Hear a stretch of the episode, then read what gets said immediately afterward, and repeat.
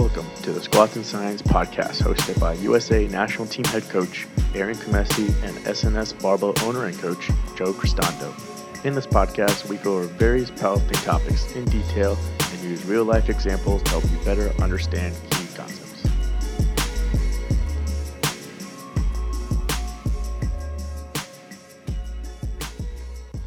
Welcome to Squats and Science podcast, episode 10. I'm Joe Cristando and joined with Arian Comessi. What's going on, Arian? Uh, not much, just uh, relaxing at home, uh, trying to not gain too much weight over the holidays.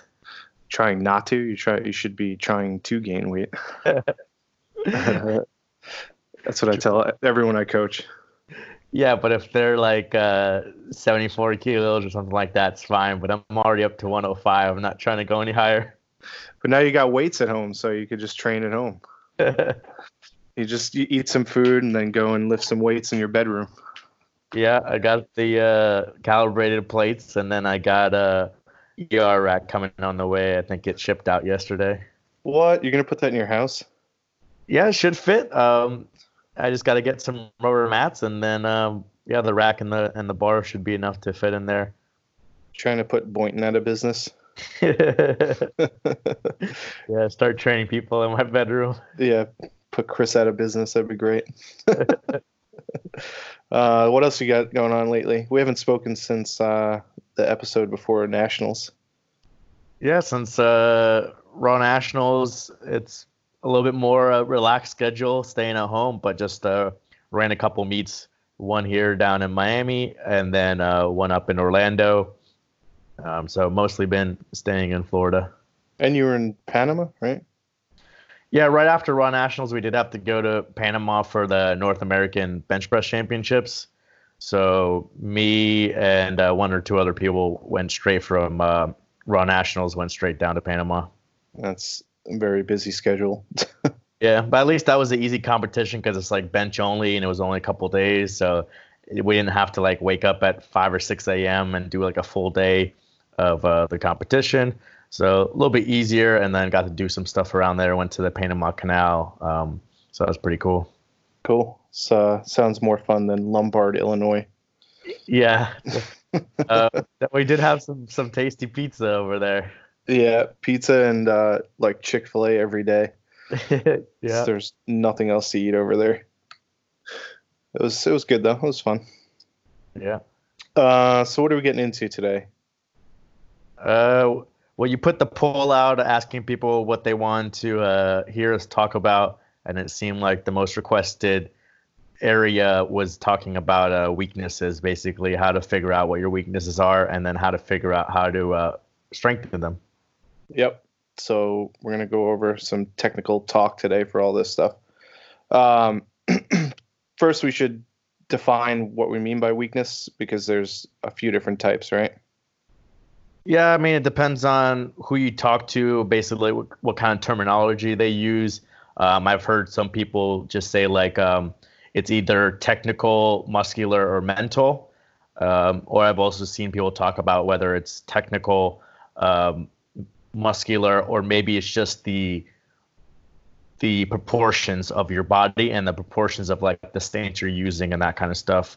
Um, so I personally, I'd like to look at the technical aspect um, the most, um, followed by whether it's like a weak range of motion or area in the in the full movement pattern based on your proportions, and then the third looking at uh, muscular.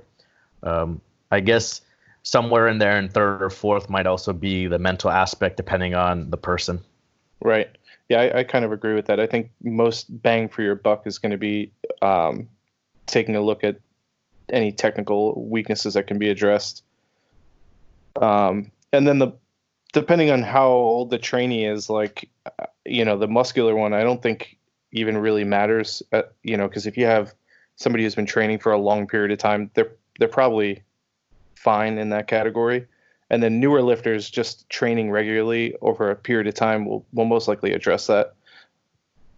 Yep. So uh, one example I use with people is if you just look at a, a brand new lifter, um, either they've never touched a bar before or maybe they've done some movements, but maybe like less than six months and they have different technical issues, is you might work with them in a one hour session and make some technical adjustments on like bar position on the squat, maybe stance width, tightness, and maybe within that session, their one rep max will go up 20 pounds, 30 pounds, 50 pounds. So in that one session, it's not like they put on the uh, the muscle in order to get 50 pounds stronger. It's the improvement in technique and positioning where they became more efficient in the movement pattern, where they can move more weight. Um, so, like you said, that's the, the biggest bang for your buck is is working on that technical proficiency first. Right. Um, yeah, I actually had I had a a woman that I was coaching into nationals, and we did two deadlift sessions together. And in two sessions, from like a technical uh, change, she was added like 20 kilos on. So you could definitely you can get a lot out of it depending on what it is. Yeah, and then yeah, like you said, that the muscular side um, for a beginner as they're they're starting to train, even if they just do like you know like the starting strength three sets of five on squat, they're going to be building muscle mass that way. Um, and over time, as they get more dedicated to lifting weights or the sport, and they start doing more exercises and more training, everything like that, the volume will slowly go up over time, and they'll build more muscle that way. As long as we're making sure they're they're eating enough. Right. Yeah, that'd be the the big one is making sure they're eating. yeah. So the the way that people limit themselves is the people that try and cut down too often to a weight class, or they feel like they must stay in a weight class rather than developing themselves over the long term. Right. Yeah. So that one just kind of works itself out in the long term. Um, and then in terms of range of motion, I I don't normally spend a lot of time addressing that if the technique is good. Um, but I I know some people do and have success with it. Yeah, the the reason why I focus on or the way I explain it is the weak range of motion is because so many people go to their sticking point or their weak point as their primary way of analyzing their weakness. So they go and like, oh man, I'm weak off the chest on bench, so that's my weak point, and I got to build up that off the off the chest. Um, so because that's what everyone talks about, and I feel like a lot of people do it wrong, then I have to spend more time discussing that that side of things and talking about uh, the way I see it and what I feel is more correct, which is more looking at, at a range of motion rather than a singular point. Right, and most likely it's the point before the weak spot that needs addressing, right? Yeah, so I've talked about this before on forums, and I have a blog post and everything about it. Is that it's not only a range of motion, but typically it's below what people think their failure or their sticking point is. Um, the reason for that is because typically you have some kind of uh, momentum going into where you become weak and where you get stuck. So my analogy for people is, for example, if you're driving your car, uh, depending on whether you're going uphill, downhill, or whether it's what speed you're going, the point at which you run out of gas and the point at which your car stops can be two different points. So if you're going downhill and your car runs out of gas, you can still go downhill and maybe make it to a gas station before your car actually stops. So similar thing depending on how you squat. If you maybe get a nice bounce out of the bottom, you get some momentum going through your weak range of motion, and your sticking point might be higher than that. Um, so for the people that do the sticking point and maybe they actually fail the lift and they look at where they failed the lift, um, and then try and build up that point, is they're actually training above where their weak range of motion is. So it's kind of ineffective. Um, you're you're working, let's say that the top quarter of your range of motion where you're already strong at, and then the bottom quarter where you're weak at, you're not you're not building it up, and so actually the discrepancy um, stays or even gets bigger. Um, yeah, so you'd probably be better served spending time how to be well. This is just speaking generally, but be more explosive out of the hole or off the chest, because if you can generate more momentum, you'll get through that sticking point easier. At least that's the way I understand it. Yeah, that's why a, a lot of coaches promote as far as um, descent speed to go as fast as you can go while maintaining control, uh, because then you are going to get that uh, stretch reflex. Um, and you're going to be able to store more energy basically in the muscles, and then it gives you that stretch reflex going into the ascent. So there is benefits to going down in the squat faster or bringing the bar down to your chest faster. Um, and also for bench, being able to stay tight in the bottom during the pause, then you'll be able to store that energy more and be able to transfer it Um, and then again, for all three lifts, overall tightness. So if you can brace harder in against the belt and keep everything in position for the squat, then that force is going to transfer better through the body and into the bar. Rather than if you're not tight, then some of the force is going to be lost to movement and position, whether it's like rounding your back or knees and hips shooting back or the bar rolling up your back, stuff like that. Yeah. Um, so let's talk about who who exactly should be looking to analyze and improve on their weaknesses. Um, wh- what do you think is a good start here? So we we kind of went over some of the scenarios. Um, everyone, either the lifter or the coach, should be looking at what their weaknesses are, and this is just in general. This could be weaknesses as far as consistency, communication with your coach, technique, um, picking attempts, um, staying with your nutrition. So any kind of weakness every lifter should be looking at, or every coach should be looking at for the lifter. But as we discussed, um, whether you where you are as far as uh, beginner, intermediate, or advanced, um, you'll be looking at different stuff. Um, for example, the beginners, as we said, have to mostly focus on technique. Um, a lot of beginners want to go, like I said, straight to that sticking point and try and build up that sticking point and do rack pulls and all this stuff. Uh, when they should be focusing on building their technique and making it as efficient as possible, which is the same thing in every other sport or any other skill. Uh, whether you're trying to learn piano, you're going to learn the basics first and practice scales and chords over and over again. If you're going to be a quarterback, then you're going to practice uh, throwing the ball at different distances or different positions over and over again um, until it becomes second nature. Yeah. Um, I, I, think that also applies to advanced and even elite lifters too. I mean, I, I think no one is um, exempt from examining and re-examining their technique, right? I mean, there there are people who are like, you know, quote unquote perfect, but I think that if you're going to do this long term, it should be something that you constantly reassess and see if there's anything you can improve upon. Mostly because I think that's the biggest bang for your buck uh, in terms of kilos on your total. Yeah, once you get to that advanced level, whether it's in the weights that you're lifting, let's say you're a world champion, or advanced level in the time that you spent in the sport, say 10, 15, 20 years, um, it can be beneficial, but then it becomes more of an assessment of, okay, what is the technical breakdown? Can I fix it while still doing my regular training, or do I need to take a step back and basically start over again?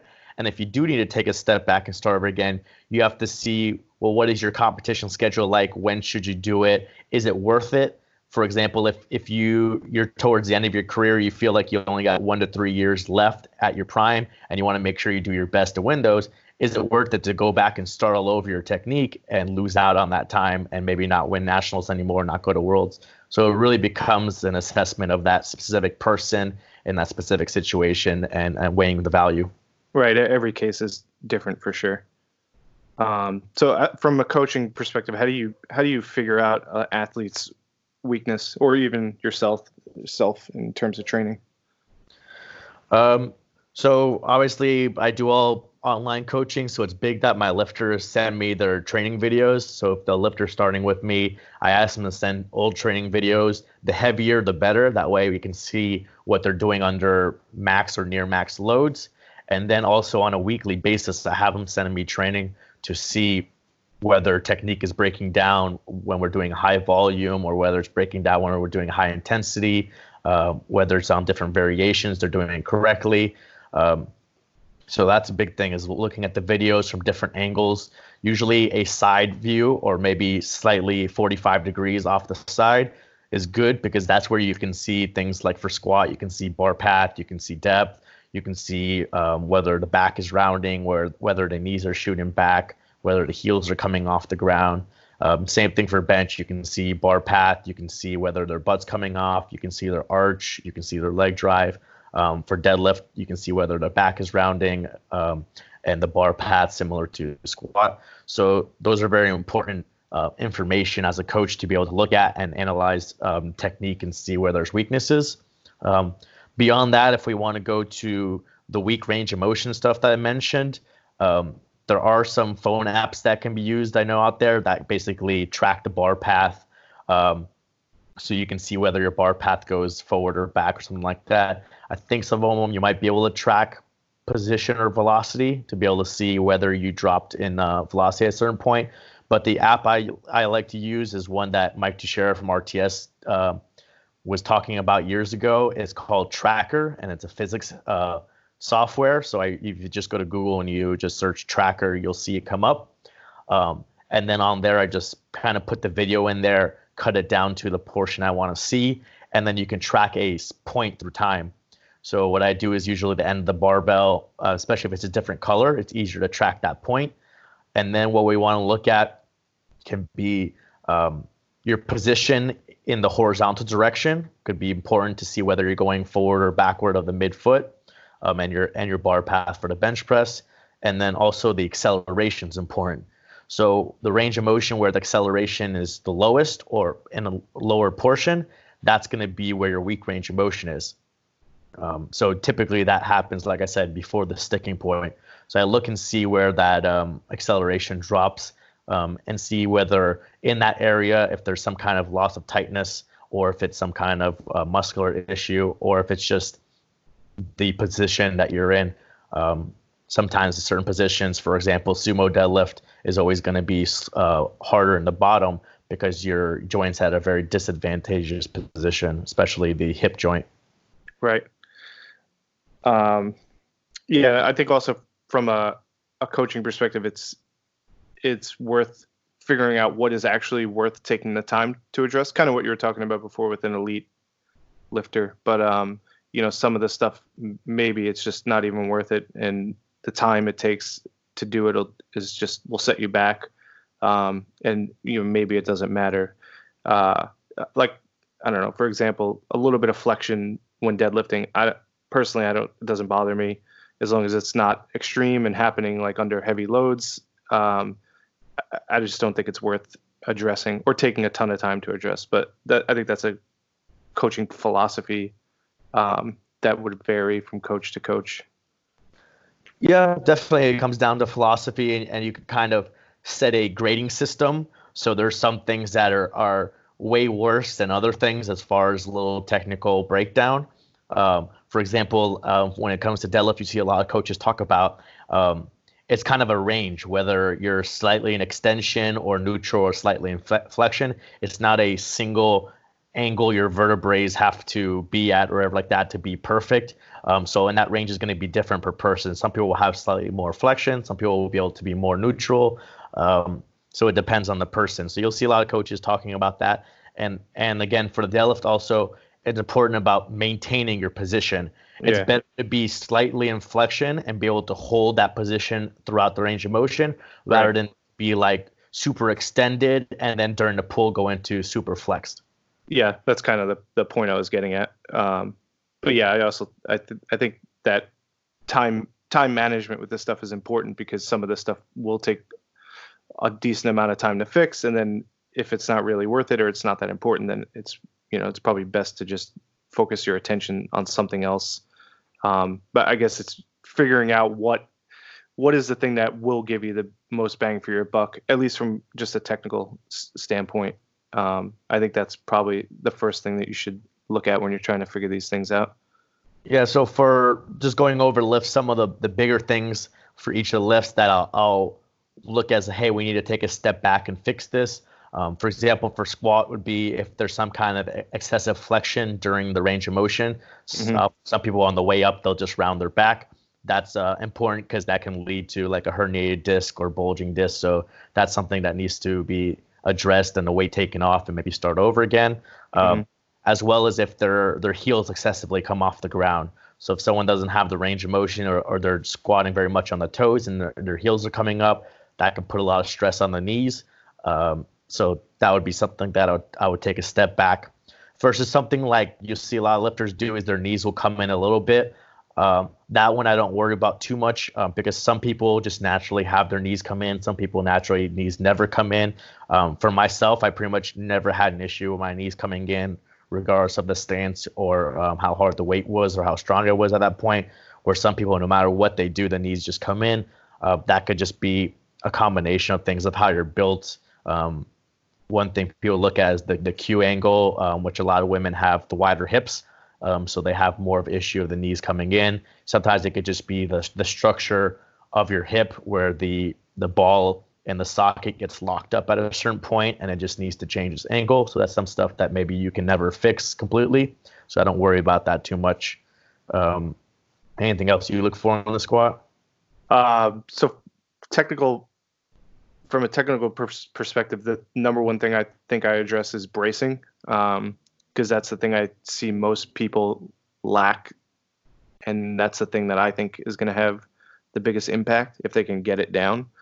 Um, uh, that'd be number one. Number two is, I think you talked about this before, but knees and hips kind of moving out of relation to one another. So if someone out of the hole shoots their hips back right away, um, usually I try and take the time to repattern that to get them to be uh, a little bit more even with in terms of that. Yeah, and that one could definitely be a um, uh, injury risk factor as well, depending on if the knees shoot back and the hips shoot up.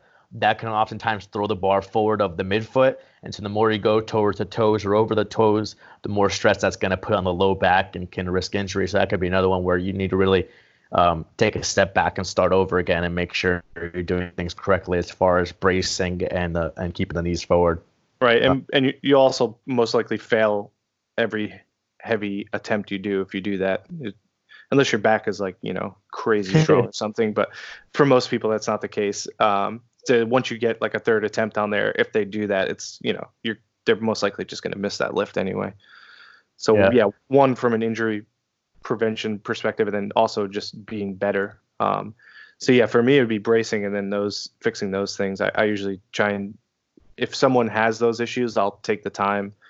Um, bracing you can bracing is a good is I think is an easy one. Well, it's not easy because it's kind of difficult, but it's easy because you could practice that without really changing much in terms of training protocols or anything like that. They just have to you have to watch them or you have to teach them how to do it or apply it correctly. Um, you don't have to really change too much. You could do it under normal loads, um, but the repatterning a movement that you actually have to spend time, take weight off, you know, and then figure out what what to use to address that. Yeah, definitely for the for the bracing, there's a number of ways that people can do it. They can do it as part of their their warm up. Um, before they even get underneath the bar, they can practice different breathing movements, whether it's just practicing diaphragmatic breathing on the ground. Um, there's a video I usually send out to my lifters to show them how to practice that. And first practicing breathing in through the nose, because that usually is easier to figure out, and then learning how to do it breathing through your, your mouth. Um, some people do the the the 90 90 breathing where they have their feet up against the wall, maybe. Um, yeah, I use that one. On the the rib the rib cage position and how to breathe. Um, so that stuff can be done during the warm up. Um, it can also be done with warming up with the weights on the squat. So when you're doing 20%, 40%, 60%, whatever like that, and and the load is very easy and the RP is very low, then you can really practice on breathing and bracing as hard as you can. Uh, and those reps will be good and it will ingrain the, the, the pattern so that you can kind of get better at it once you get to the higher RPs. And then obviously you can do it also with accessory exercises. Um, a lot of times for abs, I like to give my lifters planks so they can practice that full body bracing um, under a little bit of a load, their body weight versus just doing like uh, sit ups. Yeah, yeah, I agree with all of that. Yeah. Um, how about bench? What what are the what are the big ones? For bench, some of the major ones, um, one that you won't see too often, but what some beginner lifters you'll see is, is obviously if the butt comes up off the bench. Um, one, because obviously it'll be a no lift in the competition, but two is once you lift that butt off the bench, then you don't have that support on that side of the arch, and that can put a lot more stress on, on the spine. So you really want the the butt and the shoulders um, on the bench the entire time to give you that base of support for the arch. Yeah, uh, actually, I've had uh, I've had the opposite of that recently with some lifters where they they don't know how to create generate tension through their legs, and they you'll just see their butt completely compressed on the bench. So I'm trying to get them to exaggerate it by telling them to take their butt to the point of where it just comes off the bench and then dialing it back from there. It's kind of funny, but this is a recent thing that's a couple lifters of mine I've been working with. Yeah, that, I definitely see that too. I did a, a, a re- video review for one of my new lifters recently, and he does it where he keeps his butt relaxed um, on the way down and then really flexes it on the way up rather than keeping it somewhat flexed the entire time. Um, and definitely squeezing those glutes and um, keeping the glutes and the hips active is going to give more support for that lower back. Um, using the muscles to help protect the, uh, the the bones and the joints versus if you just kind of relax those hips it really pulls down on that bottom of the uh, spine. Uh, probably a lot of times it's the L5S1 for powerlifters. Um, so it puts mm-hmm. a lot of stress on that area and, and it can cause back pain for some people, especially when they finish the rep and they kind of get up off the bench, uh, off the arch. A lot of people feel back pain that way. Mm, that's interesting. Um, I think the big one for me would be shoulder proprioception, um, especially for beginner lifters or even intermediate lifters, where they don't know how to retract and they don't know how to depress. So I often see a lot of people shrugging when they set up for the bench, like their traps are almost in their ears, um, and that's like you know foundational stuff. Uh, so I'll definitely take the time to address that um, through accessories, and then also some people just don't know how to do it. Like especially people that sit at sit at desks and don't have like a athletic background. Like they they just have no idea how to retract. so you, you kind of have to teach them that from the ground up. Yep, same thing for me, and uh, you'll kind of see a uh, common theme here across all of them is like when I want to take a, a big step back and redo everything, it's it's because of the injury risk first and foremost because we obviously don't want to get our lifters hurt, and that kind of really sets you back time wise. And so yeah, not being able to pull the shoulders down and back um, can increase the risk of injury and as well as the touch point. If the elbows are out too far to the sides like 90 degrees away from the body and they're touching high again that can be injury risk can lead to tearing the pec or a rotator cuff injury or labrum tear. Um, so it's important for them to figure out how to squeeze those shoulder blades and pull them down and keep them down because like you said some people like to shrug the shoulders up when they unrack the bar um, if they do it by themselves or maybe like on the press because they're thinking about trying to press back towards the rack so much that they kind of shrug their shoulders up um, on the way and lose that kind of tightness in that position. Yeah, that all that on its own is like a is a huge technical skill that you just you have to teach people from the beginning if they don't know how to do it obviously. But i think it's that's a big one. Um, you can get a lot out of that especially if you're if you're one of those people who are in the extreme doing the opposite of what is optimal. Um, how about deadlift conventional and sumo. I guess we could address both. Yeah, d- deadlift I would say is um, somewhat similar to squat, where some of the major things that can be lead to injury would be, uh, like I said, excessive flexion of the back, especially like the lower back, because that's where a lot of people have their injuries. Is that L5S1, like I said, um, and then it could be also whether, as we t- discussed earlier, where they're maintaining neutral or slightly extended when they first start to pull, but then it really changes and they get into a lot of flexion as they're pulling up. So that big change can really cause um, issues for the spine. Yeah, if I I agree with that one. If if someone can't hold a position throughout the range, then it's definitely worth addressing. Um, for conventional, I think the big one for me is from a technical perspective is people sitting into the start position. And you see they sit they treat it almost like a squat where they sit too low or their knees come all the way over the bar. And then just as soon as they start pulling the whole thing goes to shit. So um, I, see that one pretty often especially with newer lifters. Um, so that one technically is a whole movement deficiency. You just have to redo the whole thing or teach them how to do it. Um, but that's a common one that i see. Yeah and that has kind of similarities to what we talked about in the squat where kind of people shoot their their knees and their hips back and tip over, and the bar goes uh, forward of the midfoot. So it's the same thing when people try and squat down too much in a deadlift and their knees go forward. Usually their shins push the bar forward of the midfoot. So now the bar is actually starting over their toes. And so when they do that pull with the bar over their toes, that can put stress on the lower back and can cause issues. Um, and you'll usually see that if you film from the side, you'll see the bar path has like a, a J shape to it, um, or even like a L rather than just it being vertical. Yeah, and that one actually, I think one of the actually, so one of the big things that I think people are deficient in when it comes to that is hip hip hinging. They just some people just don't know how to do it. Similar to like scapular retraction and depression, and you just have to teach them how to hinge at the hip to set themselves into the start position. Um, but that one is like that that could be a big one, I think, especially just putting weight on the bar. One, injury prevention, and two, putting weight on the bar. Yep, and and that's a definitely an important point going over to um, what type of weakness you have and how to analyze it. Um, so one way you can kind of analyze what the weakness is is seeing the movement pattern when it's a very low RPE, say below six, versus what the movement pattern is as when it's a high RPE, eight to ten. So I've had lifters before, um, both in powerlifting and before when I used to help out at a CrossFit gym, where they couldn't even get in the correct starting position with below RPE six weight on there. And it wasn't because they had a muscular weakness. It wasn't because they had like a mental weakness where they were scared. Um, then they didn't have a sticking point. It was that they didn't have the the movement pattern or the flexibility for it.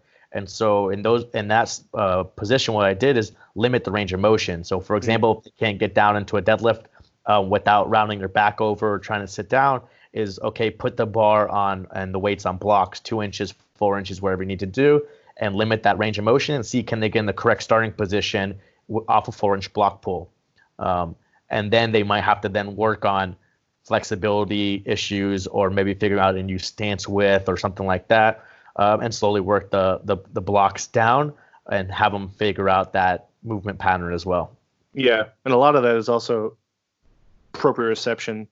Um, people just unaware of how to move their body um, or how to get it to do what they want it to do. yeah, I, I mean, I definitely had that when I when I first started. I used to round my back a lot um, on conventional deadlift, and so I can basically pull anything off the ground up to my knees, and then depending, depending, on what the weight was, I would either lock it out by unraveling my spine or it would just stay there. Jesus um, and, Christ.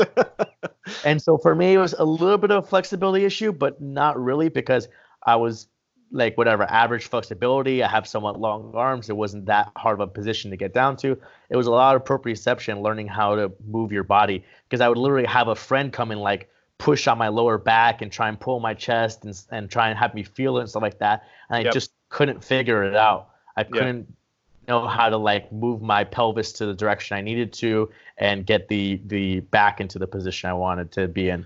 Yeah, so actually from a coaching perspective, um, I only do this with the deadlift is if people can't if they don't know what that position feels like, I'll have them put themselves in their start position but not pull and then literally with their consent manipulate their body into like what it should be just so they could see what it feels like. Because if, if you don't know what that feels like, how are you ever going to be able to, like, you could watch it on video, and some people are actually good at that if they have like high physical intelligence, can watch a video of themselves and say, oh, look, I need to do this, this, and then make that correction. But a lot of times people just, they need to feel what that position feels like.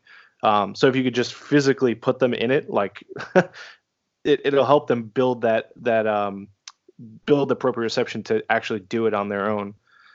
I, I use that pretty often too. Yeah. Um, and then continuing on for deadlift, another thing that you won't see too often, but you'll see sometimes, um, especially in the bigger lifters, is if they bend their elbows when they pull. Oh uh, yeah. So that can be, especially with the underhand grip, uh, it can cause a bicep tear, and so that's another thing where it's a high injury risk and something that we want to kind of stop immediately and focus on whatever, whatever weight we need to go down to and fix that issue where they can learn how to keep the elbows locked and basically use their arms as hooks. Yeah, what, what do you what do you do for that one? Because I actually have a lifter who does that, and I still can't I, I can't figure out how to get him to stop doing it. Uh, well, again, th- when it comes down to analyzing it, so for some people, maybe they lack the flexibility to kind of keep their arms straight, um, and so maybe they need to work on loosening up the forearm, biceps, triceps, that kind of stuff like that. For some people, it can be a joint issue. So, like the people who can't lock out their elbow on bench press, you'll literally see that no matter how much weight they have on deadlift, they can be 600 pounds, that arm still won't lock out. Um, yeah. So that could be a joint issue. Maybe they have a bone spur in there or something like that that would, they would need to get fixed. Mm. Uh, but if they don't have those kind of issues, I always first try and just make them aware of it, saying like, "Hey, you're pulling with that arm a little bit. Focus on keeping your your tricep flexed and your elbow locked out for like you said those people that can kind of see it in the video and see what they're doing and you tell them and they're more aware of it they can fix it um, and for other people you might need to just you know, work on more of whether they have their maybe their arm internally or externally rotated if they externally rotate that that arm too much because they're trying so far to get the shoulders back that maybe they're over exaggerating by pulling with the the elbow. Right. Um, so we, we kind of talked about this a little bit, but h- how do you decide what what's the right exercise selection to address these weaknesses? Because I feel like a lot of people, I'll, maybe this is just me, but I think people overcomplicate a lot of this stuff and start doing crazy, just crazy movements to try and fix some of these things, and it it can be a lot simpler than that. I, I, at least I think. Yeah, I agree. It can be it, it can be simple, and you can set a hierarchy to it. So I went over a, a little bit earlier. Um, for example, if it's a technical issue, then the number one thing of the hierarchy should be doing that competition lift um, to practice that technique. And it should not only be doing that competition lift, but it should be with loads or RPEs that you can maintain that proper technique to ingrain that motor pattern over reps and reps and reps uh, over sessions, weeks and months until it becomes um, second nature. Um, so if you're not doing the movement pattern correctly um, or using too much weight where your technique is breaking down, then it's pointless. Yeah. Um, but that was, would be my first one on the hierarchy list. Yeah, I agree. Also, to that point, I think it has to be, it for some of this stuff, it has to be heavy enough to challenge them, but not heavy enough to break down the form. Does that make sense? Like it's this really fine line that you want to kind of yeah. ride. Yeah, for sure. You're not going to just go do just exaggerate the empty bar for a thousand reps on squat. yeah, it won't like, get you anywhere. Now I know how to squat. Um, you need some of it to yeah to kind of force you to think about it, and sometimes you need a little bit of weight to kind of get you in the right positions and kind of use the weight and the bar um, to kind of wedge yourself into a position that you want to be in. Um, so yeah, you definitely want to have something in there um, that's a little bit challenging. Um, but yeah, you don't want to go so far that you're going to start breaking down form and then you're you're not developing the correct uh, movement pattern. Right.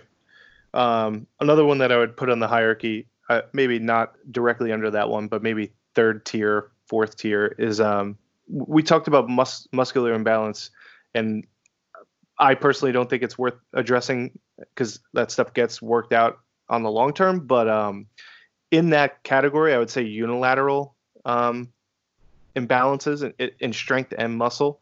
Uh, so in powerlifting, we don't do, at least most people don't do a lot of unilateral work. Um, we kind of always work in the same bilateral planes. Um, but some people can have crazy discrepancies in strength in in comparative to your right and left side. Um, and if you know that or you can test that, then it's probably worth addressing it because that's a relatively simple, easy thing to address with accessory work. You just do unilateral work. Um, I don't know if you're how you feel about that, but I, I, I give my athletes a decent amount of unilateral work for this exact reason. Yeah, definitely. Uh, I would agree. Somewhere in the, the third or fourth spot, um, depending on the person and, and depending on how you uh, basically define all the different hierarchies. Um, so yeah, I mean, I'd, I'd give my lifters for lower body, I'll give them stuff like Bulgarian split squats or walking lunges, so they can work that unilateral movement for the, the quads and the glutes. Um, and with the Bulgarian split squat, also gives you a little bit of stretching and, and the hip flexors, uh, which can be beneficial. Um, for upper body, I'll do stuff where do dumbbells for either flat incline or shoulder press. That way, they can see whether there is dis- discrepancy from one arm to the other uh, sometimes you'll see it in the barbell bench where one arm locks out before the other one, um, and then you can kind of see it more when you do the dumbbell work. Um, and same thing for kind of uh, back work. You can do uh, dumbbell rows and that kind of stuff to see. Um, a lot of times, people their dominant side is going to be stronger. Um, and if you do deadlift with a, a, mixed grip, then one side could become tighter than the other one, and one side become more dominant than the other one. Yeah. Um, going back up to a higher tier, would you put working partial range of motion in like a second tier category? I don't normally do a lot of that stuff, but I know some people do. I, I think second tier would be doing a close variation of the competition movement. And I would consider the close variation being doing like um, one small adjustment, whether it be the speed or maybe where you're stopping in the movement. So, for example, if you're doing a tempo squat, tempo bench, tempo deadlift, um, or whether you're doing like a pause squat, um, pause deadlift or like a pin squat, uh, pin press, something like that, where you're doing basically everything the same as you would in the competition as far as bar position, stance, grip width, um, equipment that you use, everything like that. The only thing you're changing is the speed you're moving at or the position that you're stopping at. And the change in the speed would be to work on the technique, whether you break down or lose tightness in a position. Um, and the pauses usually would be to kind of make it more challenging in a position where you need to maintain position or get stronger at, or maybe put more time under tension um, in that position. Yeah, I, I agree with that. Um, if in terms of this category, I think tempo work is the one that I use the most, um, because it like what you just said, it's everything's the same in terms of competition standard, but you could get the athlete to slow down a little bit, and then actually maybe it maybe in real time have them feel what they're doing wrong or or know that they've done that thing wrong in real time and then potentially make a correction in real time. Um, and that i like to do a little bit heavier heavier loads um, like triples or fours some something with some decent weight on the bar. So they it's heavy enough where they it challenges them and they also can potentially make the correction yeah uh, like we said earlier for uh, kind of like optimal technique, you want to go as fast as you can while maintaining control. Um, but a lot of beginners kind of go too fast and they're not under control. So doing the tempo kind of slows them down into a position where they can be more under control and they can react whether they're falling out of position like that. They can react more easily. Just like if you're driving a car and you're going 20 miles per hour, it's easier to see something come in front of you and react to it versus if you're going 80, 90 miles per hour, it's going to be very hard to react to it. And if you're not skilled enough, then uh, you're going to get into an accident. So yeah, the tempo very important to have them kind of feel where they are in space, um, be able to react if they fall out of position, uh, and it can just help with a little bit more time under tension as far as being able to brace against the belt river like that. Some people feel like in multi rep sets that they kind of lose their conditioning or their tightness. So that can help them with that. Yeah. Um, anything else you'd put in this pyramid that we're talking about? yeah, yeah, but below that, what I was thinking for third tier, possibly over the unilateral movement, would be then where you're doing a variation of the the main lift, but maybe changing um, changing more than just the the tempo or the place you're pausing at. So you're going a little bit more varied. So that can be changing the bar for mm-hmm. example, using a safety squat bar mm-hmm. or a football bar. It could be changing the strain curve, whether you're using like chains or bands. Um, and it could be possibly changing the position where the bar is sitting or your grip is. So that can be like doing high bar versus low bar. It can be doing like close grip bench. Um, it could be doing conventional versus sumo, something like that. Yeah, I I like to do a lot of that stuff in the off season. Um, one, I think it it keeps the athlete fresh mentally so they're not just doing the same thing over and over again. At least some people some people don't have a problem with that but some people get bored easily. So just to give them something else um, but also i think that that if they're using some extreme um, position like wide grip bench something like that if you're just if they're just doing wide grip bench three days a week um, it's probably beneficial to have them change the change the grip uh, and work on some different muscle recruitment, uh, like close grip or whatever, the the football bar, something like that. So yeah, yeah, I agree. In the off season, it, it's probably beneficial to switch it up a little bit, even if you don't have a specific weakness. Uh, this is kind of off category, but you just just in terms of keeping it fresh, doing something a little bit different, but still having carryover to the sport. Yeah, and and tier two and three are very um, similar, and you could possibly call them one tier. Um, I would just say that the stuff that I put in tier two would be slightly more competition specific because you are using the same type of bar and you are using the same kind of grip or stance um, and the same bar position, everything like that. So aside from challenging yourself in a specific position or specific muscles, you're also getting that little bit of a transfer. Uh, whereas if you're doing a slightly further variation where you're changing the bar, then you're not getting as much um, of the the transfer of technique. And sometimes it can change the way that people are are bracing or maybe not bracing. Like a lot of times, people with safety squat bar kind of just relax their upper body because the bar is just sitting there on the pads versus in a low bar, you really have to squeeze the shoulder blades, really squeeze the bar, pull it down on your back, and everything like that. So it's it's like just slightly um, below the tier two stuff. Yeah, safety squat bar kills my upper back. Just just for put that to put that on record. My tra- dude, my traps always feel like they're gonna die after I use that thing. I think actually Greg Nuckols did a or like a posted about a study they did on that for muscle recruitment. But yeah, and then um, below that, below the unilateral stuff, if we call unilateral stuff tier four, um, below that tier five would just be any kind of like general bodybuilding accessory work, uh, whether a person just wants to build some more muscle mass, um, or whether someone just wants to do it for fun, or um, maybe they have some kind of specific issue that they need to work on, like if they have maybe tendonitis in the elbow and doing very like lightweight high rep bicep curls will kind of help relieve that stress. Um, mm-hmm. I put that that extra stuff in there. Um, I've had some people that are competitive powerlifters, but they also like doing some bodybuilding stuff, so I give them calves, biceps, forearms, um, side delts, that kind of stuff.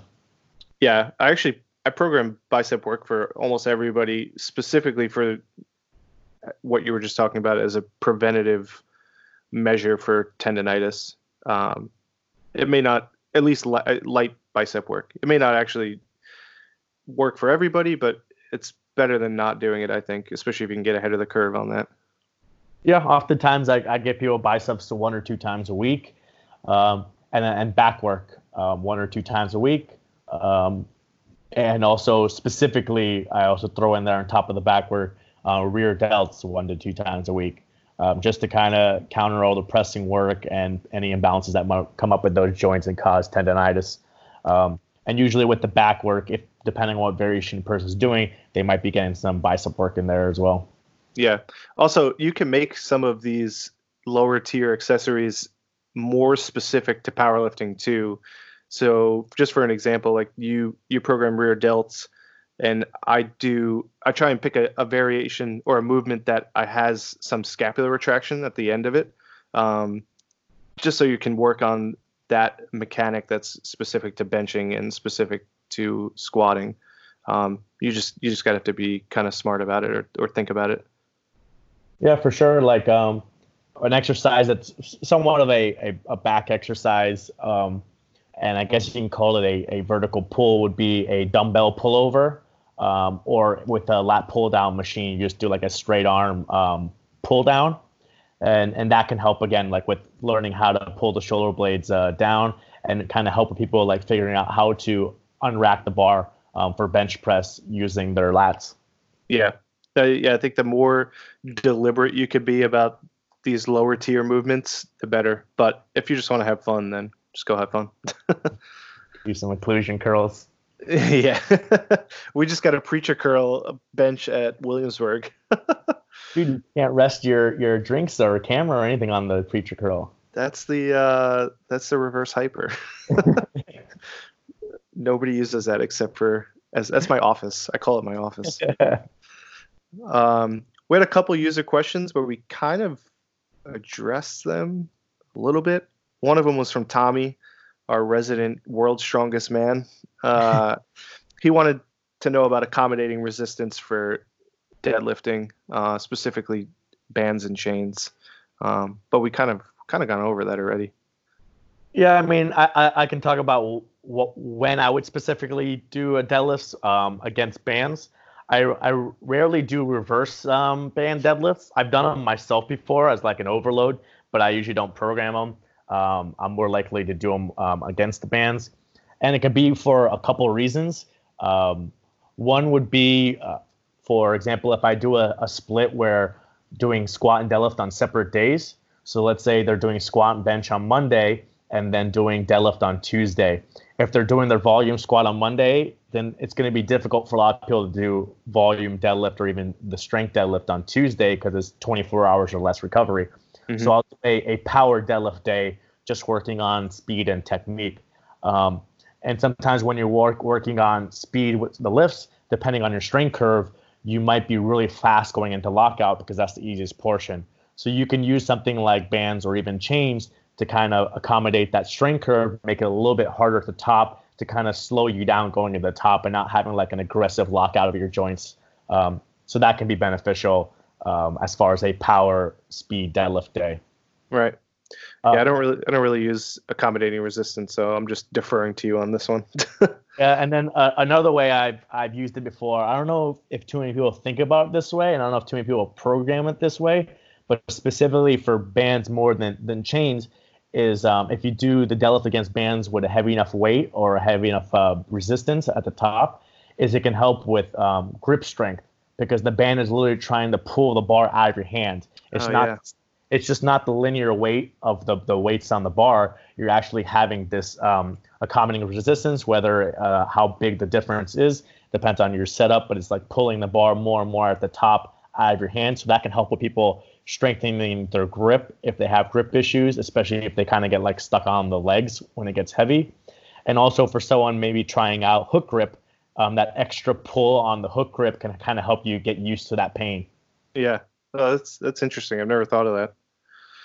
Yeah, I like that. Um, then we yeah, have one... I, oh, oh, no, I was just I was just gonna throw in there too. I'm similar to you where I don't do the accommodating resistance too often, um, and part of that is also just because a lot of people don't have access to it. Depending mm-hmm. on what kind of you go to, you might not have any bands, so then you have to go and buy your own bands and figure out which ones you need. Then you go buy your own bands, and you might not have the right setup for it. Like you don't have like the the uh, band pegs or anything like that to set it up. So then you have to figure out how to to adjust for it. For deadlifts, I've done it before. Easier for conventional is to have the person just step on the bands, so it's on underneath their middle of their foot, yeah. um, and then wrap the bands around the bar and pull it that way. With sumo, it's a little weirder because it might feel weird with the the wider stance and the toes out, having the bands under there. But if you're doing a light enough weight, it might not bother you that much. So that that's part of the reason why I don't program some of the stuff I I, I tend not to program. It's just because availability or accessibility of uh, the lifter to have it at the gym, or whether they want to spend the money and everything like that to get it and do the setup. Yeah, and the setup setup can be cumbersome too with with that stuff too. Yeah, and then uh, uh, as far as um, just building up a a sticking point or a weakness or anything like that using the bands for deadlift, um, I don't think it's too often that you see someone have like a big um, weakness with the lockout. That's not a technique issue. So a lot of times it's like we said, it's, it's like the lifter either starting in too much flexion or going into flexion during the lift and having their pelvis tucked underneath them. And so that makes them faster off the ground, but then they really struggle into lockout where they have to kind of unravel them themselves using their, their lower back. Um, so that can be fixed by just fixing the technique and doing a bunch of band pulls with a straight back with lower weight um, is not necessarily going to fix the issue. So yeah. I don't for for too many people that is an effective uh, variation. Yeah, I agree. It's the it's again just going back to biggest bang for your buck is a technical correction probably most likely being the one that you're going to get the most out of. Mm-hmm. Um, and then we had another question from Anthony, and he wanted to know when do we program variations of the main lifts and how to use them. Um, and we kind of went over that even more so. Yeah, um, like we said, as far as when um, a lot more of them go into the off season or after a competition when you have a long time before another competition, because you can be less specific when you're 12, 16, 20 weeks out versus when you're two or four weeks out. Um, so after a competition, once you're starting back up a cycle, um, you can basically have one one competition specific protocol for squat, bench, and deadlift, and have all the rest be variations, uh, whether you're working on tempo or a pause or a close grip or whatever like that, to really build up those weaknesses. Uh, and then kind of going into the how, um, I still like to when I keep that one competition day um, protocol in there. I like to have usually the variations afterwards.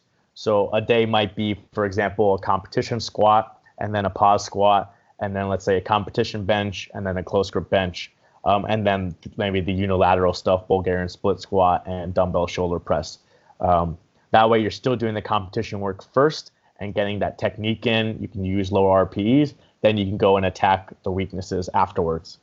Yeah, I, I do it the same exact way. I prioritize the comp specific lifts and then everything else. It's exactly the same as the tier we were just talking about, where it all just kind of trickles down after that. Um, And I think, like I said before, some of the stuff you could do just for fun if you just want to switch it up. You don't really have to have um, a specific purpose for it. If you just want to do something different, as long as it's far enough from a meet, it doesn't really matter. Um, but the more deliberate you could be about the selection, the better. Um, and a lot of that comes from just picking what you think will address certain issues. Um, but yeah. that going back to what we said earlier, technical correction is probably going to be the biggest, the biggest bang for your buck there. Yeah, and if I'm really, really trying to work on the person's technique, um, the times where I might put a variation in first before the competition lift would be if it's a, a very easy protocol just to try and like ingrain the technique right before doing the competition lift. So sometimes as a lifter is like warming up for their squat, I'll have them do a few sets of tempo squats as part of the warm up anyways. Let's say they were going to do 135 pounds anyways, just do that with a tempo three seconds down, three seconds up um, for three to four reps uh, for three sets, and then go up to your next weight. That way, you kind of get that pattern down. Okay, this is what my squat's going to feel like today. Um, work on your bracing, kind of warm up those muscles a little bit, then go to the competition lift. Same thing for um, deadlift. I might do a tempo deadlift um, for their first couple warm ups. Um, just to kind of get that movement pattern down, get their their spine in a neutral position, hips in the correct position, and then move on to the competition lift protocol. Yeah, I've actually I've done that with athletes, and I do that myself um, every squat day. My first set, I tempo it just to feel just to feel what it's supposed to feel like for the day. Yeah, and then if we're doing a complete day where there's no competition lift and it's a variation, uh, I, I, like to have that variation first because, like I said, still higher on the hierarchy list. It might be second on the list. So, for example, if we're doing that power deadlift day, it might be the deadlift versus bands, or it might be like a two count pause deadlift as the first exercise for the day, because um, that's your tier two or tier three, and then move on to the tier four and five stuff. So then it might be single leg leg press, and then like a horizontal pull and rear delts. Yeah, I I agree with that too. You just scale it all down. The closer to a competition standard goes first, and then everything else comes after. Yeah, and and I guess we can talk at this point a little bit too about um, the limited range of motion stuff that you had mentioned earlier.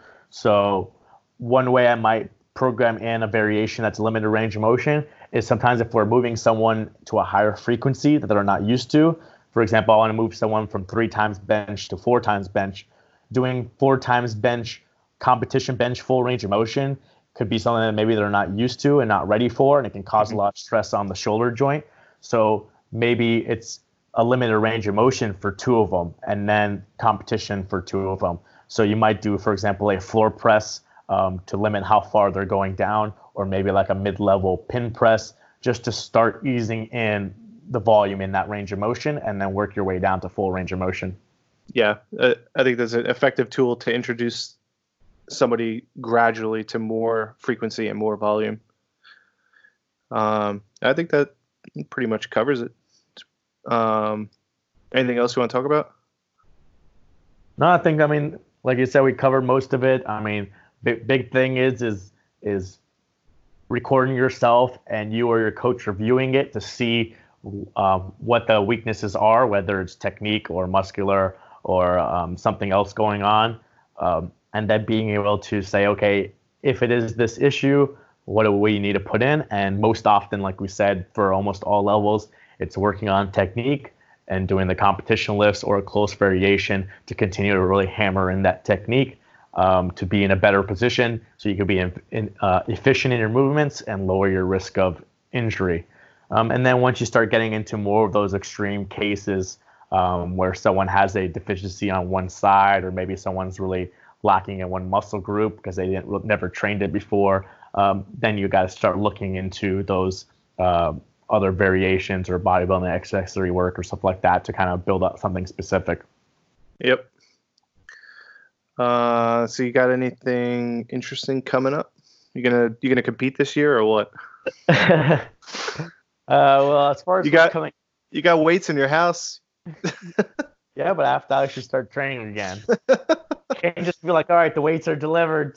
Let's compete. Yeah, that's it. Sign up. uh, but as far as like nothing interesting coming up, just a couple local meets for this month. So um, this weekend going to Tampa for a local meet, just two platforms one day, and then the following um, weekend just a local meet in Miami. It's our Florida Senior Games, so it's like our 50 year olds and up. Um, again, it's just one day. This one will be one platform because most are just doing like bench only, deadlift only, or push pull. Um, so that's all I got to finish off the year. Does Does Dave Ricks just win that automatically? well, they, these days, uh, since Dave is so elite, he doesn't do the uh, local level meets anymore. They so should just just give him the medal anyway but but Dave, Dave and his wife Julia like to show up and, and referee out of a lot of our local meets. Um, and, uh, so I'm pretty sure he's going to come and, and referee because he obviously will like the 50 year olds and up, and he likes taking pictures with them and posting online. Oh, look at this 80 year old lady who competed, or look at this 90 year old lady who competed. So he'll be there having fun, uh, helping them out, um, taking that's pictures. cool. Yeah. Um, we, then, we got our, we got our meet set up. Yeah, so we finally got our, our sanction in and approved for our, our March meet um, that we do every year. So we already got signups open, and we get, I think it's about 25% full so far. Yeah, it's our fifth one. It's pretty crazy. Yeah, so that should be good. Um, I'm expecting like once this like holiday stuff kind of finishes with Thanksgiving and uh, Christmas and stuff like that, and people kind of get back to training, then they'll all rush to sign up again because last year filled up in about four weeks. Yeah, it took about a month, um, but it'll most likely sell out. So it'd be cool. I already have like ten of my athletes signed up, so it's gonna be it's gonna be a little hectic. yeah, I mean, at least it's spread out, so hopefully your lifters are spread out through the four sessions, and uh, I'm hoping the the new schedule make it a little bit more even um, with all the women on on day one um, since last year it was almost 50-50 split. Um, that way um, we can also shift some of the more men into that final session of the final day because you know usually up there for that meet we always have like seven yeah. lifters or like nine lifters in that final session. Yeah, it's brutal too. I've having done that, it's really brutal. yeah, so this way, hopefully having the extra extra weight class in there will bring some more lifters in there, and hopefully we'll have uh, 20 to 30 lifters per session um, so that they get some more rest. That'd be cool. Got to give the big boys their rest. Yeah, and then it'll be it'll be a cool split too, with it being women one day, men one day, just to like see what the crowd is like for each day. Um, as far as I've noticed in New York, is like for the women's sessions, you get a lot bigger crowd in there. Uh-huh. Um, and then for the men's sessions, uh, it's a little bit smaller, but it might be just as loud just because like they might be going for bigger absolute weights and so people want to see a 700 pound squat or whatever like that yeah people usually turn up for the women's sessions in new york yeah cool uh, i guess until next time we'll uh, i'll talk to you soon yeah and uh, thanks for the guys who submitted their questions to us on instagram so if anyone ever wants us to talk about a specific topic or if they have a specific question about a topic, then uh, send it to us and we'll we'll answer these user questions every time if they come up. Yeah, always welcome to take submissions for that for sure. Yeah. Cool. All right. See you guys later. All right. See you.